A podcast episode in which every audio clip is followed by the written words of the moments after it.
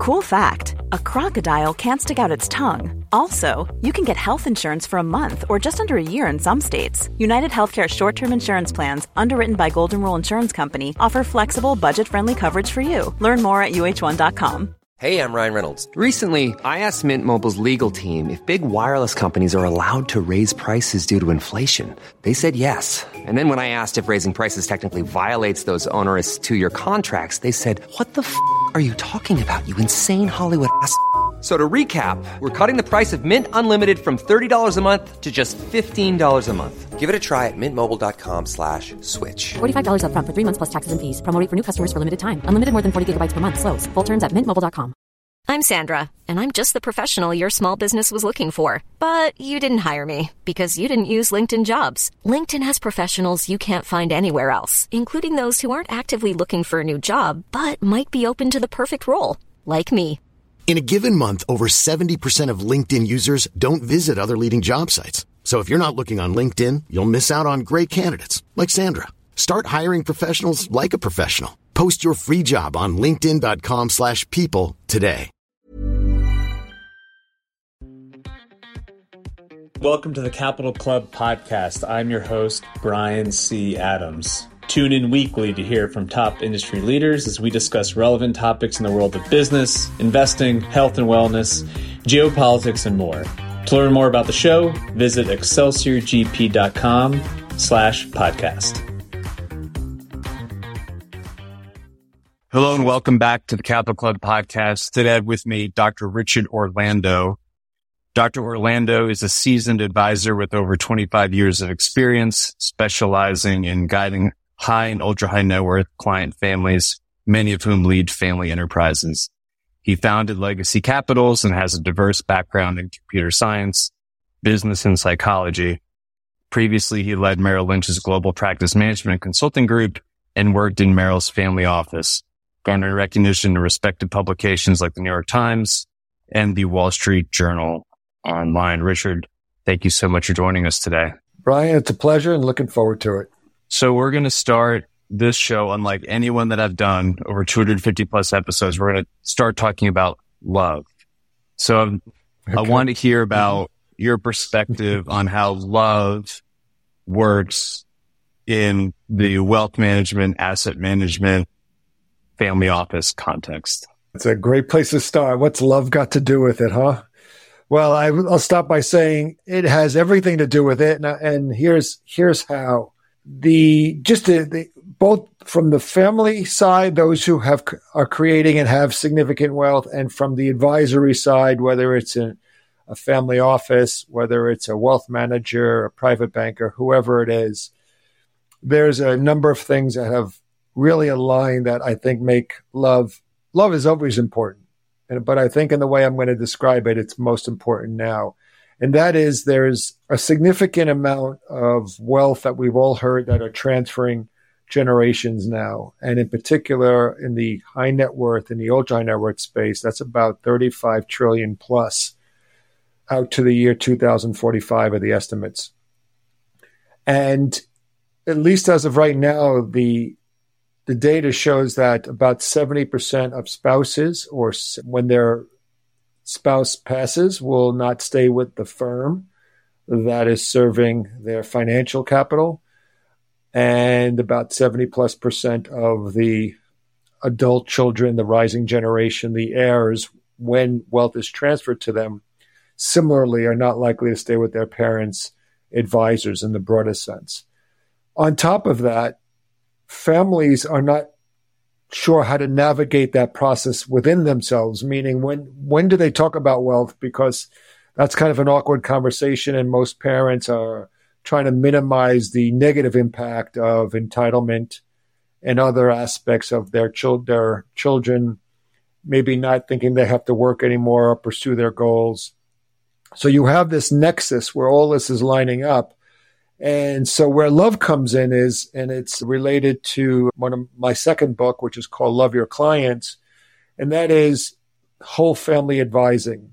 And what we mean by that is there's two principles of whole family advising anchored in this idea that you started with of love. And one is that the advisor world, in the broadest sense, who's serving families, begins to see the family as the client, not only the person who's making the decisions or is the wealth creator. But secondarily, really to the point of your question, is when we think about families and those that we're serving or our own families, in addition to the wealth that's created or the company that's creating the wealth or the companies that are creating the wealth or the investments that are creating the wealth, the most important thing to most of our clients is their family, their loved ones.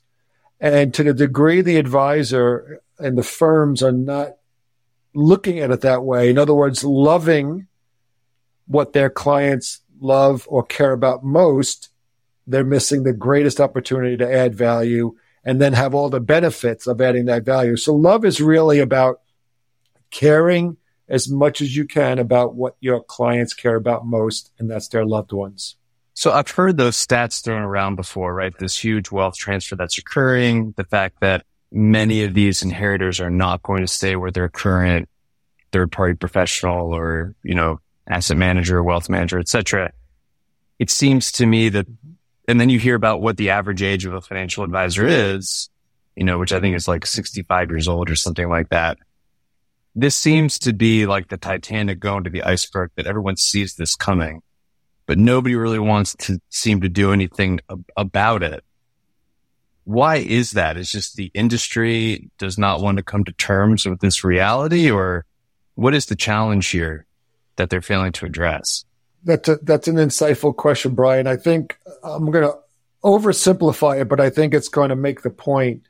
I actually think what we're seeing over the last three to five years, and not necessarily anything correlated with COVID or anything like that, is that the institutions uh, are realizing the numbers and that they can't afford as a company, as a firm, as an institution to let those relationships that exist and the assets associated with them leave. So we're starting to see because we do, I think you know, we do what we call whole family. We offer a whole family advisor training to the advisor world so that they have the skills and the tools to proactively become a whole family advisor and therefore minimize this risk that sits in their business. I think at the advisor level is that sometimes what we see on the other side of the continuum is the advisor saying, well, I'm, I'm already pretty successful. And as you said, I'm whatever. I'm in my sixties. I'm in my seventies. I don't, it, it's either too late or I don't really need to worry about that per se.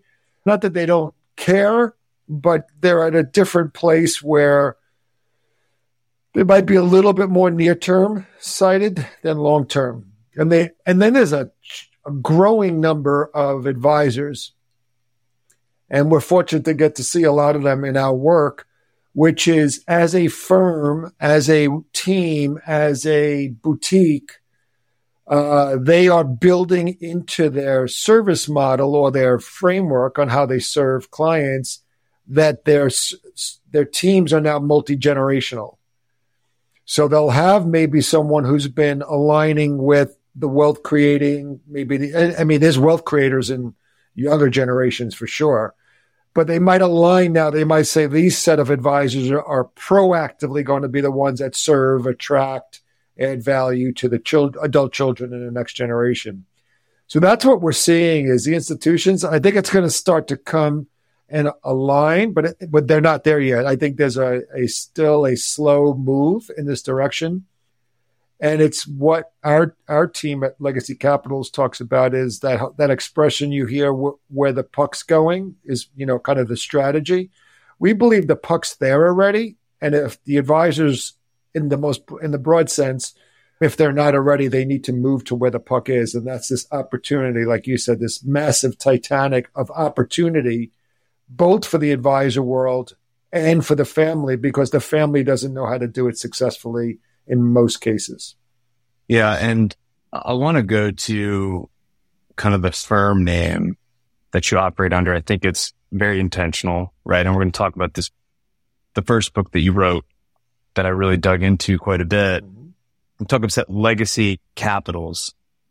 Let's start with legacy, mm-hmm. a term that gets thrown around a lot by multi-generational families or people that work in that community would love to hear your definition of how you all think about what legacy is. Yeah, I think much way too often legacy is associated with what do you leave behind in terms of your your portfolio of assets. That seems to be the default when people use the term legacy planning and so on. And that is that is part of it. I've done the end of life planning too. What happens if my wife and I are not here? What do we hope happens to our children and our assets associated with them? But that's such a it's an important dimension, but it's such a if if we stop there, we miss so much. So to your to your question, legacy is much more about the the memories created, the impact that your life is having on others. And that for some of the families we're serving could be a global impact, or it could be as not as focused as just their family impact. Are they are they are they having the impact on their loved ones and their extended family in a way that will leave meaning meaning and purpose and shared values going forward? So I think legacy is is both, but it's much more about what we're what what imprint, what impact, what memories are we helping uh, contribute to in those that around us? Whether again, like I said, it could be a cause it could be a global impact through a cause, how one invests their money. I mean, charitably gives their money, but I think it starts one person to the next person. I'll add one other thing to it, Brian, is we focus a lot, uh, most of our focus at Legacy Capitals is really not so much about end of life legacy, what happens at the end, it's we focus and serve our clients, whether it's the advisor world or the wealthy families. We are, we think it's more about helping them live their legacy. So what are they trying to accomplish now with their resources, with their time, with their talents? Because it's how they live now is what their legacy will be. So the idea that only looking at the end is such a limiting, non energizing way to talk about legacy. Yeah, I think, you know, the way I've heard it put is an ultra high net worth individual who did really well financially once said that, you know, if nobody comes to Thanksgiving dinner, then what's the point? Mm. And to help mm. put these things in perspective, how you write about what legacy is, it's more than just your estate plan and it's more than mm-hmm. you know what your family foundation is going to be distributing upon your death and you do a really nice job in the book of segueing this concept of legacy into these different levers of capital that people can can pull mm-hmm. and, and, so i'd love to hear your thoughts okay. about how families can go beyond just financial capital to really create right that legacy for themselves and for their heirs. Yeah, and you hinted at it a moment ago. So our the firm I founded is called Legacy Capitals with an S, and as intentionally as you suggested, it's because and and this is not my complete idea. There's the, the idea of different capitals has been in existence in different industries for a while. What I think I might have done is put them together in a way that, and then, then our team offers a framework and we have some tools to support this, talking about how we have all these capitals, including what I refer to as spiritual capital. So the acronym we use is FISHS, F I S H S. And yes, the belief is that we have more than one capital.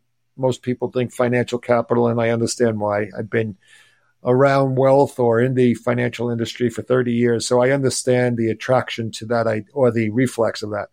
But no, we also have intellectual capital, what we've learned formally through, let's call it formal schooling, and what we've learned just from life experience, whether you're the founder of a company or a 21 year old soon to graduate college, you have intellectual capital that you, just life experience, street experience, academic experience. Then social capital, and that's the network of relationships that we're part of, whether it's family, boards, professional networks, global networks. And in those relationships, there is a lot of resources. And and I don't it may be financial, but that's not what I mean. Being able to call someone and get information, access, knowledge, counsel, member mentorship. So relationships, which is our social capital, is sometimes one of the most most valuable capitals that we have. And then there's the human capital, which is really kind of our own gifts, strengths, passions, wiring, our own health. How are we investing in our own human capital and leveraging our talents and bringing it back to the world and making sure we're living the legacy that we're called to live? And then spiritual capital sometimes triggers uh, like people get nervous with that term because it, they think it automatically means a religious set of doctrines. And for some of us, it does, but that's not how we use spiritual capital. I, as you saw in the book, Brian, I, I, I still laugh till this day that I tried to create an equation to make spiritual capital somewhat re- practically relevant and I was driving with my wife one time and I was like, okay, how do I do this? How do I take this intangible? But basically, spirit, think of spiritual capital as your values plus your purpose or the purpose of your assets times your faith with a low, with a, a lowercase f, or you can raise it to a capital F. But the point is there are these intangibles that are not able to be put on an Excel spreadsheet that, as I make the case in my book Legacy, is actually the GPS of our lives. That's really, whether we know it or articulate it that way, our spiritual capital is really the engine and the motivation behind much of what we do and decide. So there it is fishes and legacy, legacy capitals. And, and let me just add, when we bring that larger framework to the families we serve, it just opens up so much more possibilities of how they identify their purpose, help the non-family members who don't yet have control or ownership over wealth still feel like they have value in contributing in certain ways. Yeah, there's there's one quote you use that you extrapolate upon that I think is really powerful. You say that you believe when there is an abundance of financial capital, it is more important to keep it in perspective.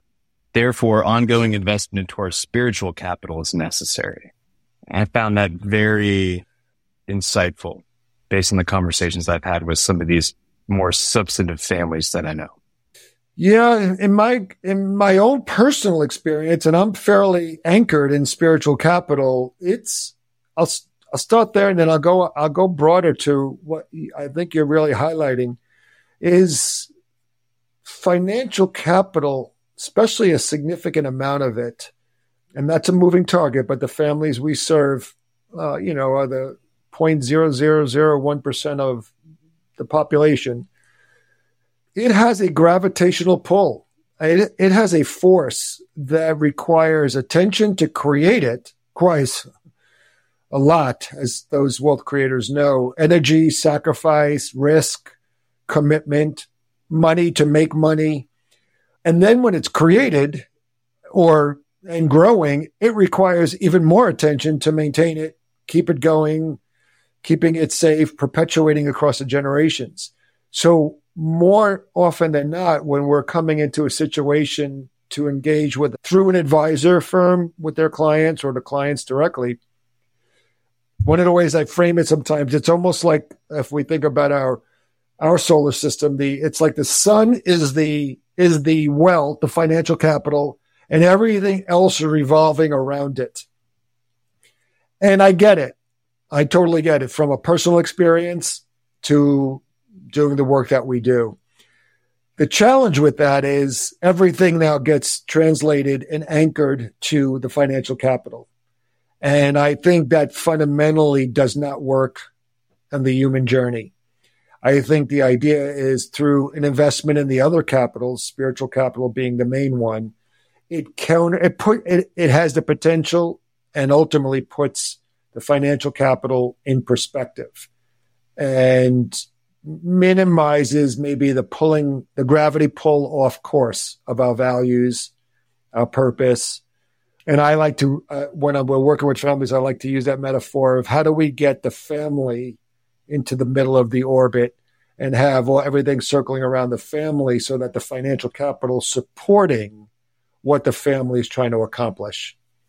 Yeah, I, I think it's a super helpful diagnosis or framework to have because I've talked about on the show before. I think money has energy associated with it.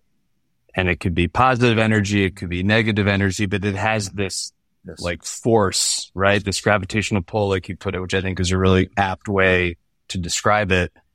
And if you have values and perspective and have put that work in beforehand or during, right? Mm-hmm. It can be a really beautiful thing. Mm-hmm. But if you don't have right. that scaffolding, it can draw in a lot of negativity right. and, and bad energy. And we've seen those families, you know, blow up because of it. Mm-hmm. So what is the prep work? Like, how do you actually go about investigating and putting forth the value system that you can create so that this mm-hmm. corpus of assets can, you know, provide for a positive influence on the family? I'll share I'll share some of the common paths, but generally speaking, the approach is definitely bespoke to each of the clients we get to serve. But I, will give you some common paths. Exceptional family offices, family enterprises, wealth management, and financial services organizations require superior leadership to successfully thrive in today's competitive environment. Building a team of talented leaders is a complex challenge that is best accomplished in partnership with a firm that offers a proven track record of success, which is why I'd like to introduce you to our new sponsor, Mack International. Mack International is recognized as the premier boutique firm that specializes in providing retained executive search and strategic human capital consulting solutions to single and multi client family offices family enterprises, and the full spectrum of wealth management advisory, investment management, and financial services firms that serve ultra high net private investors and family offices on a national and international basis. If you're interested in learning more about Mack International, visit their website at www.mackinternational.com. One is, for example, we have a program, just a virtual uh, courses, sorry, virtual classes with just the, the wealth creators or the wealth holders, the parents. And there's five classes that we take them through. And it's, it's both kind of pre-work and some content and mostly discussion. And the five topics are, are, are rough, cover roughly these topics. How do we minimize the impact on entitlement of our children? How do we make sure that our, our family members are flourishing? In other words, having a meaningful life. How do we make sure our state plan is aligned with our values? How do we communicate about our capitals and our financial capital, our resources, without necessarily needing to talk about the, we'll call it the net worth numbers or the intention, the potential inheritance numbers? And I say all of that to say because what, what work comes out of that program is that we're really helping the, the couple uh, align more on what is the purpose of their resources what is the what is the their core values. These are literally things that come out of the program. So we start creating a shared value statement. We have them if they haven't had a chance yet what is the purpose of the wealth in the world in their community and on their loved ones. And then what the language we use is what is your legacy message? Like what are you trying to say about this? Not what are you going to leave behind financially. So we give them sample legacy messages. We literally help them create a shared value statement. On the estate planning side, we're not attorneys, we're not tax folks, we're not we don't manage money, but we'll help them write a letter of wishes, which is basically a non-legally binding document that gets added to the estate plan where there's discretion for the trustees. So in other words, I know that's what tr- the trust legally says, and thank goodness we have it. But what do you mean by that? Why is not everyone getting into the family business? Or why are you only allowing access to principal and corpus is limited? Like, so it's kind of like the heart or it's like the spiritual capital behind your estate plan. So that's, those are some of the, pro- I mean, that we do that in a particular program, but we also just do that in family engagements. And we're working, well, we're working with a number of very significant families right now, but early in the stages, even, there's a number of families I'm thinking of that I'm that our team is working on, I'm lead on where there's business succession, family business succession. There's four families right now. I just did two family meetings, transition oriented family meetings just this past week, where yes, we're talking about what is the business need? What's the skill set required to take over the business? Are the next generations going to buy it? Or, or is it going to be gifted? Is it going to be earned? All of the stuff that we all have to deal deal with when we're serving families where there's a succession or uh, a continuity planning. But we're also talking about what's the purpose of the business. Is it meant to stay family owned and family controlled, and why? And if not, does that mean it could be sold? What's the values that you're trying to perpetuate in your children, which is why you may be thinking of them buying it and not just giving it to them. So even on a family business consultation or family engagement, there's still that question of the ultimate purpose and reason for the asset. So that therefore we could prepare the family uh, for this transition more effectively and maybe put the right people in place as opposed to just because we share the last name should they go into a leadership position. And I think the point you made. One size fits all seemed like a good idea for clothes. Nice dress. Uh, it's a it's a t-shirt. Until you tried it on. Same goes for your health care. That's why United Healthcare offers a variety of flexible, budget friendly coverage for medical, vision, dental, and more. So, whether you're between jobs, coming off a parent's plan, or even missed open enrollment, you can find the plan that fits you best. Find out more about United Healthcare coverage at uh1.com. That's uh1.com. Everyone knows therapy is great for solving problems, but getting therapy has its own problems too, like finding the right therapist fitting into their schedule, and of course, the cost. Well, BetterHelp can solve those problems. It's totally online and built around your schedule. It's surprisingly affordable too. Connect with a credentialed therapist by phone, video, or online chat, all from the comfort of your home. Visit betterhelp.com to learn more and save 10% on your first month. That's BetterHelp H E L P. In the book is is very correlated to the statement you just made, which is the verbiage and the language we use around these conversations is really powerful and important because if you purely express these emotions or relationships in terms of money, then, then money or, you know, financial capital is going to be the language, the common bond that ties everybody together. And you and I both know that at the end of the day, if it's only about the money and there's not a broader story or culture or value system put together, ultimately it will fail. It, it, will not be an enduring legacy. So I'd love to hear your commentary about how that relates to being able to actually find happiness and to demonstrate how you can find happiness to later generations. Brian, financial capital as attractive and as, as you said, so the potential of the positive impact it can have is amazing, but it is not meant to satisfy our souls. Let me just put that out there. It, that alone will never bring someone to a meaningful, alone, purposeful, happy life. So let's get a little bit into the research on happiness. As you know, that's one of the chapters in my book. There's there's some re, there's some reason to believe. So I think it's some of the research, and I, I think recently Harvard published an article on it or Wharton, I forgot, but there's, but basically what they find uh, is that after about seventy thousand dollars of annual income, something like that, give or take, there's no longer a correlation to happiness. So it doesn't mean you can't be a millionaire and insanely happy and fulfilled and meaningful. It's just saying that once you, I think what it's saying is once we get our basic needs met, then how the role of financial capital is really important and, and the perspective you keep.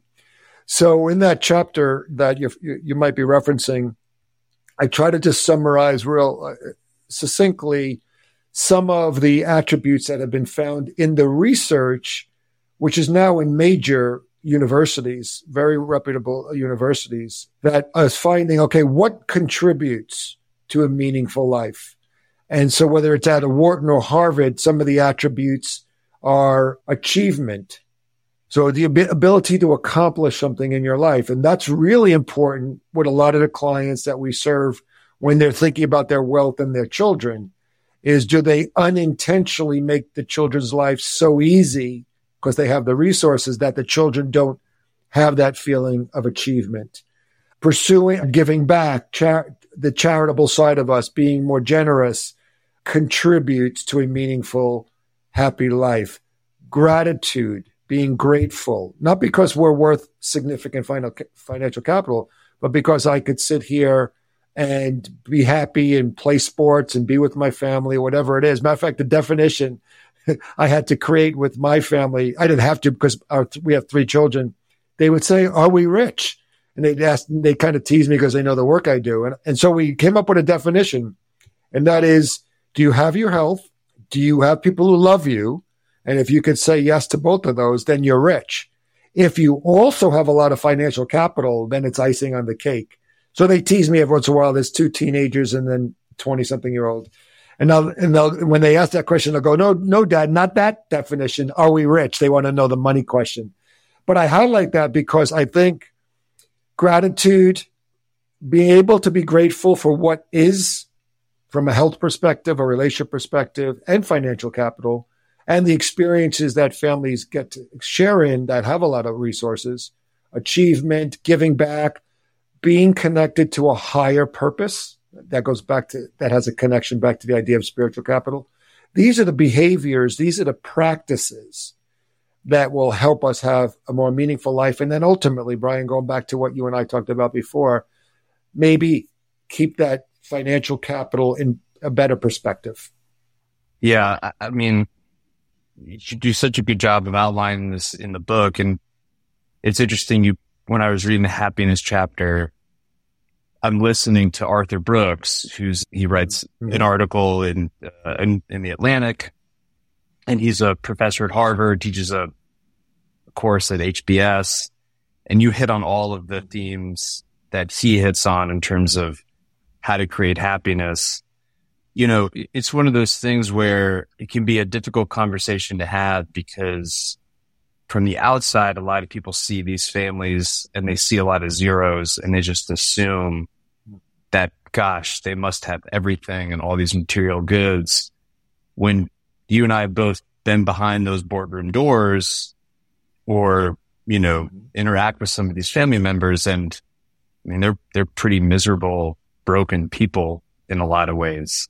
So I guess my question is, you talk about like from the estate perspective, preparing families to inherit this money from a tax and legal standpoint, but how do you put in this other work so that these inheritors of wealth don't also inherit unhappiness or some of this brokenness that you and I have seen in many families?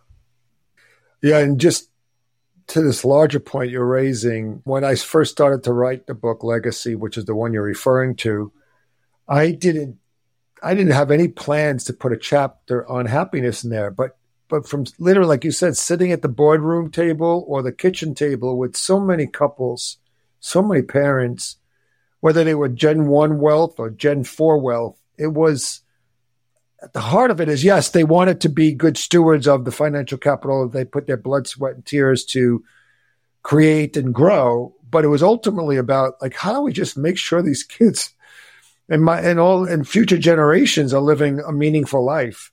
And that's what really fed that chapter. So in our in our it's a very good question. In our engagements with families, when we earn that right to be brought into a family, whether we're we're going to do a multi generational family retreat with them, whether we're going to focus on wealth transition, whether we're going to focus on business transition like a family business, or take a couple of these courses, uh, programs that we have referring that I referred to earlier.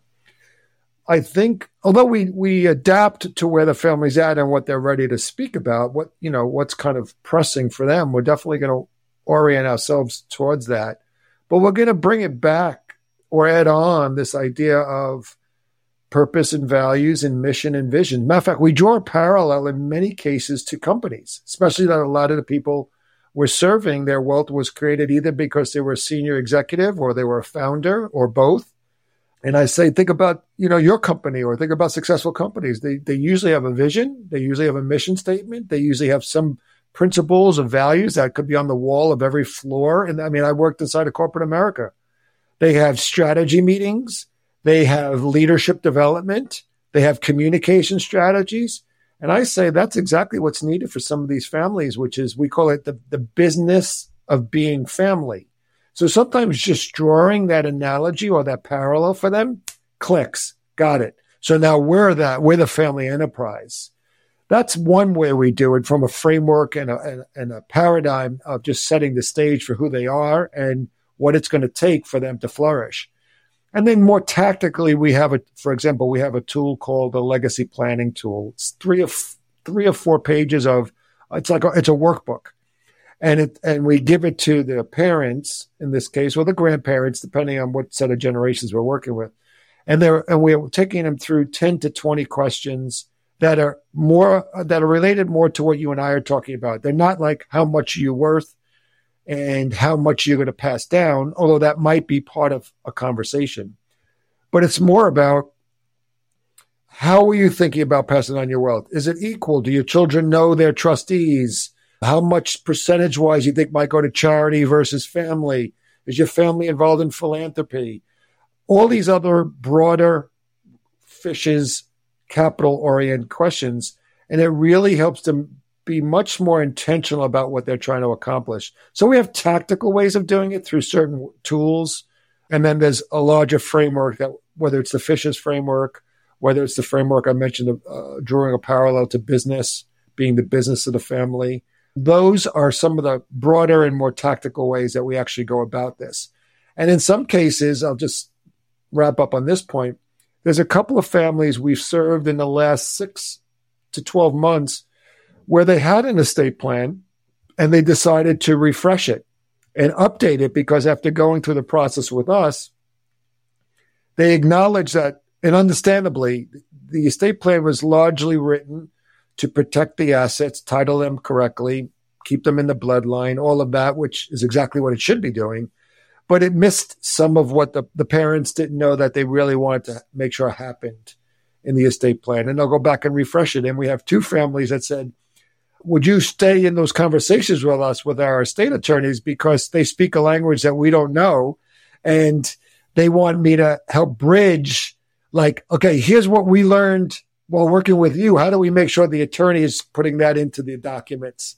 So it's it's kind of sweet when we get to be invited into that either updating or refreshing of an estate plan. Again not because we're legal people but we know what the family's trying to accomplish and then we just try to bridge that over into the documents Right. And, and this is a point that I make a lot when I interact with families or have folks on the show who are in your world is it's, it's very, it's atypical for it to be the quantitative stuff that gets families in trouble, right? I mean, people typically know that they need to have a really good trust in the state attorney, a really good tax accountant and consultants on that side of the business. But it's the qualitative issues of having a family therapist, having a stipend so that everyone in the family can have their own independent talk therapy sessions on a weekly basis.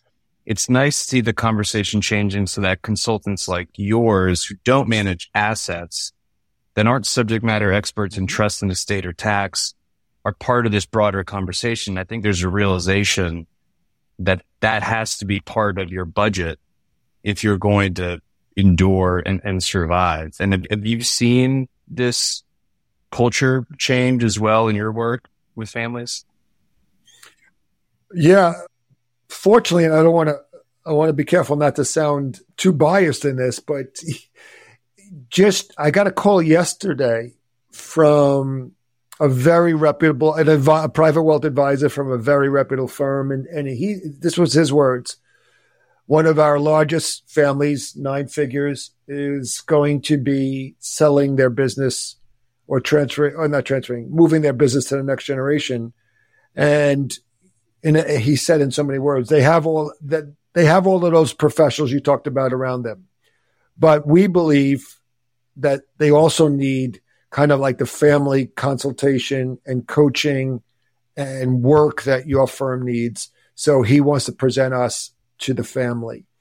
Another, we, two other families we're working right now, um, but there's more than this, but two two that come to mind right now that we are an ex- we are now part of their family office in the way that they're seeing us. So they might have their wealth advisors, their their as you said, all their all their professional, technical oriented advisors who do amazing work. But there's this piece that's missing that is is is what we call preparing the family for their assets, not just preparing the assets for the family. And so, yeah, I think it's it's early, but we are now becoming an extension of the uh, the trusted advisor team. And sometimes it's literally the family office we become an extension of, but just in the broader sense, the family, the trusted advisor team for the family. As an example of how it's showing up with one of the families, is because of our work with them, we we identified an opportunity which was they weren't having what we call owners meetings, meaning all of the family members across the generations that are owners, they're not all in the operation, the operating business, but they all have a they all have an ownership, however small it is, and that there's a responsibility that goes with that, especially with the parents in this case wanting leaders and stewards to rise up to, continue this for 100 years we now run their, and we suggested it. They, they said, great idea. We now, not only it was an idea, but we run their owners meetings. And so what we do is we're the chairperson, we organize it, we facilitate it, but their, their other advisors are the ones in the room presenting to the family so that the family knows their whole advisor to all the family members as owners know who are all the key advisors in the life of the family and it's great for the advisors because they're, they're developing deeper and broader relationships across the family tree. And it's great for the family because it's equipping the subsequent generations of owners to know who's who and to also learn what do they have to learn more about to be a good leader or steward of that family's uh, enterprise one day. Yeah, it's encouraging to see that sea change. I mean, I think you'll see more of it as this leadership transition from baby boomer to millennial Gen Z occurs, there's a greatest, greater awareness, I think, that we need to bring in experts on the emotional intelligence side and the, you know, wellness side if we're going to be a holistic kind of family approach. Mm-hmm. A, a question to kind of round out the conversation, because I know giving is a big part of how you think about working with families. What is your definition of philanthropy? Well, the actual definition of philanthropy is the love and welfare and well being of others. And as you probably know from looking at my book, that is how I set the stage in my philanthropy chapter. And the reason why I do that is, again, it kind of correlates to the, what I said earlier around when there's significant finan- financial capital. And again, it's not that I don't understand this. It's not like I'm rose colored glasses. There's a lot of focus on philanthropy being 100% synonymous with our financial assets being donated or shared or given. And that's incredibly important because people need resources or res- what resources can create to benefit others or solve global issues or local issues. But I think the broader definition, which has more relevance, or let me say, additional relevance and practical application to the rest of the family, is really this idea of, and this is not my idea, the idea of not only thinking about philanthropy as how do we as a family, I use this language, we use this language on my team in Legacy Capitals, and I use it with my family, is how do we love on others more? And so that could be writing a check, that could be putting in time that could be just putting your arm around them. It could be connecting them to someone that gets them access to a better doctor than they have now. Right. So philanthropy is, if we have that orientation, I think it's way more empowering to the rest of the family members who are not the wealth holders and wealth creators. And so commonly, as a matter of fact, I'm preparing, our team is preparing for another multi-gen family meeting in a couple of, uh, about three weeks. We're going to have all the family members bring to the meeting their ideas on how they could do philanthropy together. And we offer, we ask them to think it through time, talent, and treasure. Though that's not our idea. I wish I came up with it, but someone gets credit for that. But if they come to the meeting with I, their best ideas for how we could, through time, giving of time, love on others, through our talents, what if it's a 16 year old who's really good at soccer? Maybe she volunteers or he volunteers his time to help some of the kids in the neighborhood or go to an area where there's not a lot of resources and you could, right? So we time, talent, and then treasure. And the treasure is usually the, it is the financial capital. And that's usually where not everyone in the family is making the decisions around. So that then creates an opportunity, depending on the readiness of the parents and the ages of the children, that is there a certain portion of the giving in that year that'll be allocated to, with some guidelines and guardrails, what their next generation can give to. So philanthropy is really about loving on others, the welfare of others, the well-being of others. And financial capital is clearly one way to do that, but time, talent, and treasure is a more effective way to think about philanthropy, especially when serving families. Richard, I want to thank you for coming on. It's an awesome conversation. I've gotten to know a number of your colleagues. You all are doing tremendous work and it's much needed in the space. I want to thank our listeners for tuning in. Please do leave us a review and a rating. Let us know the favorite part of your conversation. Richard, if people are interested in connecting with you, families, legacy, legacy capitals, what's the best way for them to learn more? Go to legacycapitals with an. You'll learn more about us, but there's also a way to contact us. And then a direct phone number would be 609 917 six one. And Brian, I want to thank you and your team uh, for the not only this opportunity, but your, the thoughtfulness I could I can hear and feel in your questions that you care about bringing value to your marketplace, your audience, your clients. So thank you. People have to check out the book. It's really good. Well worth your time. Richard, we ask everyone who comes on the show a final question, but because I know a little bit more about you, you get a bonus question. So first okay. question, do you have a daily practice that helps bring peace to your lives? Almost every morning and, and many times while I'm walking my dog is to have quiet time, meditation and prayer and asking God for the, my guidance and energy and who to love in this day, and I did it this morning. So the, yeah, that's pretty much almost every morning, and commonly when I'm walking my dog. I love it. And the bonus question: You and I are both New Yorkers. I grew up a huge Giants mm-hmm. fan. My dad is from Northern Jersey. You're a G-men guy. Are the Giants can make the playoffs this year? I got to know. They just took a beating last night, didn't they? Yeah, they did. I gotta say yes. I got I got I got to put positive energy out there they got to make the playoffs. They just paid the quarterback what 160 million over four years. They they got to produce some wins. So I'm going to have to go with yes. Let's make it. Let's go blue. You're you're the the only positive New York fan I know. Everyone else is already telling me to like fire fire everybody, cut everybody, dumpster fire it. You know, typical New York style. It to your point. We're recording this on a Friday. The Giants played last night I had the opportunity to explain to my 10 year old what, what an underdog was in a spread. so, you know, so it's fun. It's uh, brutal. Yeah. Brutal. Yeah.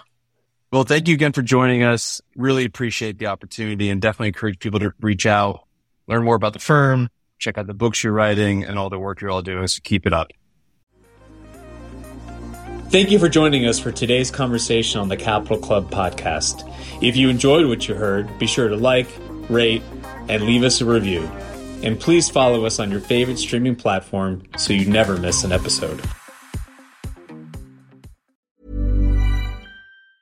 Mom deserves the best, and there's no better place to shop for Mother's Day than Whole Foods Market. They're your destination for unbeatable savings, from premium gifts to show-stopping flowers and irresistible desserts. Start by saving 33% with Prime on all body care and candles. Then get a 15-stem bunch of tulips for just $9.99 each with Prime. Round out Mom's menu with festive rosé, irresistible berry chantilly cake, and more special treats. Come celebrate Mother's Day at Whole Foods Market. Even when we're on a budget, we still deserve nice things. Quince is a place to scoop up stunning high-end goods for 50 to 80% less than similar brands.